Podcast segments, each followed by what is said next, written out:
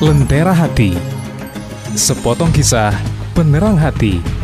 Persembahan Radio Klasi FM Padang.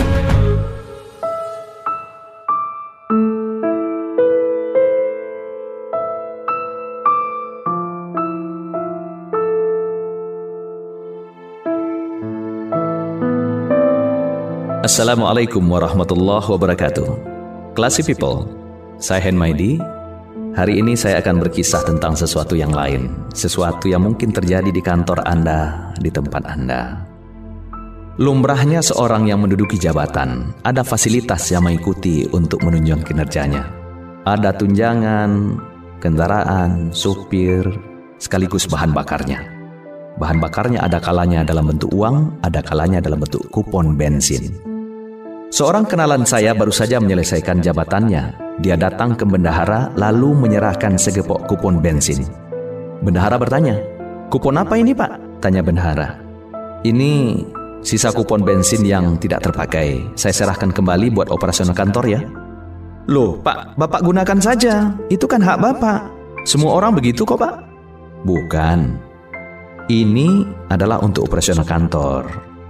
Yang untuk operasional sudah saya pakai dan ini sisanya." Sambil menggelengkan kepala, bendahara kemudian menghitung apa yang terjadi. Ternyata jumlahnya lebih daripada seribu liter. Itu adalah akumulasi sisa-sisa pemakaian kupon bensin yang menjadi jatah dari bapak itu selama beliau menjabat. Sebagian orang mungkin menganggap jatah bensin itu adalah hak, sehingga bahan bakar dari kantor itu digunakan untuk keperluan dinas, dan jika ada sisa dipakai juga untuk keperluan lain.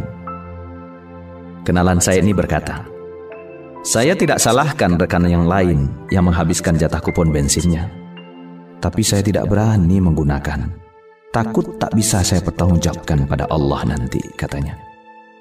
Bendahara membuat tanda terima, mengambil pengembalian kupon bahan bakar itu. Mendengar kisah dari sahabat saya, saya teringat pada hadis Nabi Muhammad SAW bahwa ada hal yang halal, ada hal yang haram, ada hal yang syubhat. Dari An-Nu'man bin Bashir radhiyallahu anhu telah bersabda Rasulullah sallallahu alaihi wasallam, yang halal itu sudah jelas dan yang haram itu juga jelas. Namun di antara keduanya ada perkara yang subhat atau samar yang belum diketahui dasar untuk menghalalkan atau mengharamkannya. Maka barang siapa yang meninggalkan perkara yang samar karena khawatir mendapatkan dosa, berarti dia telah meninggalkan perkara yang jelas keharamannya. Dan barang siapa yang berdekatan dengan perkara yang samar, yang syubhat, maka dikhawatirkan dia akan terjatuh pada perbuatan yang haram.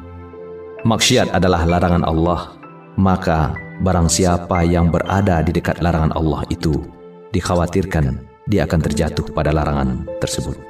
Jika kita tidak awas dalam perkara-perkara seperti itu, barangkali di hadapan manusia tidak ada masalah, namun bagaimana pertanggungjawabannya di hadapan Allah? Bukankah setiap perbuatan buruk akan ada balasannya? Balasan itu barangkali bisa diterima di dunia. Wujudnya bisa berupa penyakit yang tidak bisa diobati, masalah yang tak kunjung selesai, cecok berkepanjangan dengan keluarga, anak yang tidak patuh, tidak santun, anak yang tidak beres dalam pendidikannya, dalam pergaulannya, hati yang kosong tiada tentram, resah, tidur tak nyenyak, kebahagiaan terasa begitu jauh. Barangkali itu adalah balasan dari Allah dari hal-hal kecil yang kita langgar. Betapa banyak orang yang ditimpa masalah tidak berkesudahan, padahal harta banyak, pangkat tinggi, jabatan tak usah ditanya, rumah besar, mobil mewah, namun tiada rasa bahagia. Barangkali pernah dia melapangkan hatinya untuk melakukan perbuatan dosa, karena hal itu dianggapnya sepele dan biasa. Tidak berakhir di situ. Jika dia tidak bertobat, maka azab di akhirat akan menunggunya. Oh malangnya. Nauzubillah himin zalik.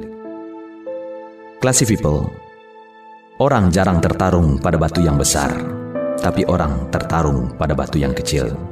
Semoga kita termasuk orang yang senantiasa berusaha menjaga diri dan agama, meskipun dari hal-hal yang sepele. Saya Henmaidi, mari berjuang menjadi insan sejati. Assalamualaikum warahmatullahi wabarakatuh.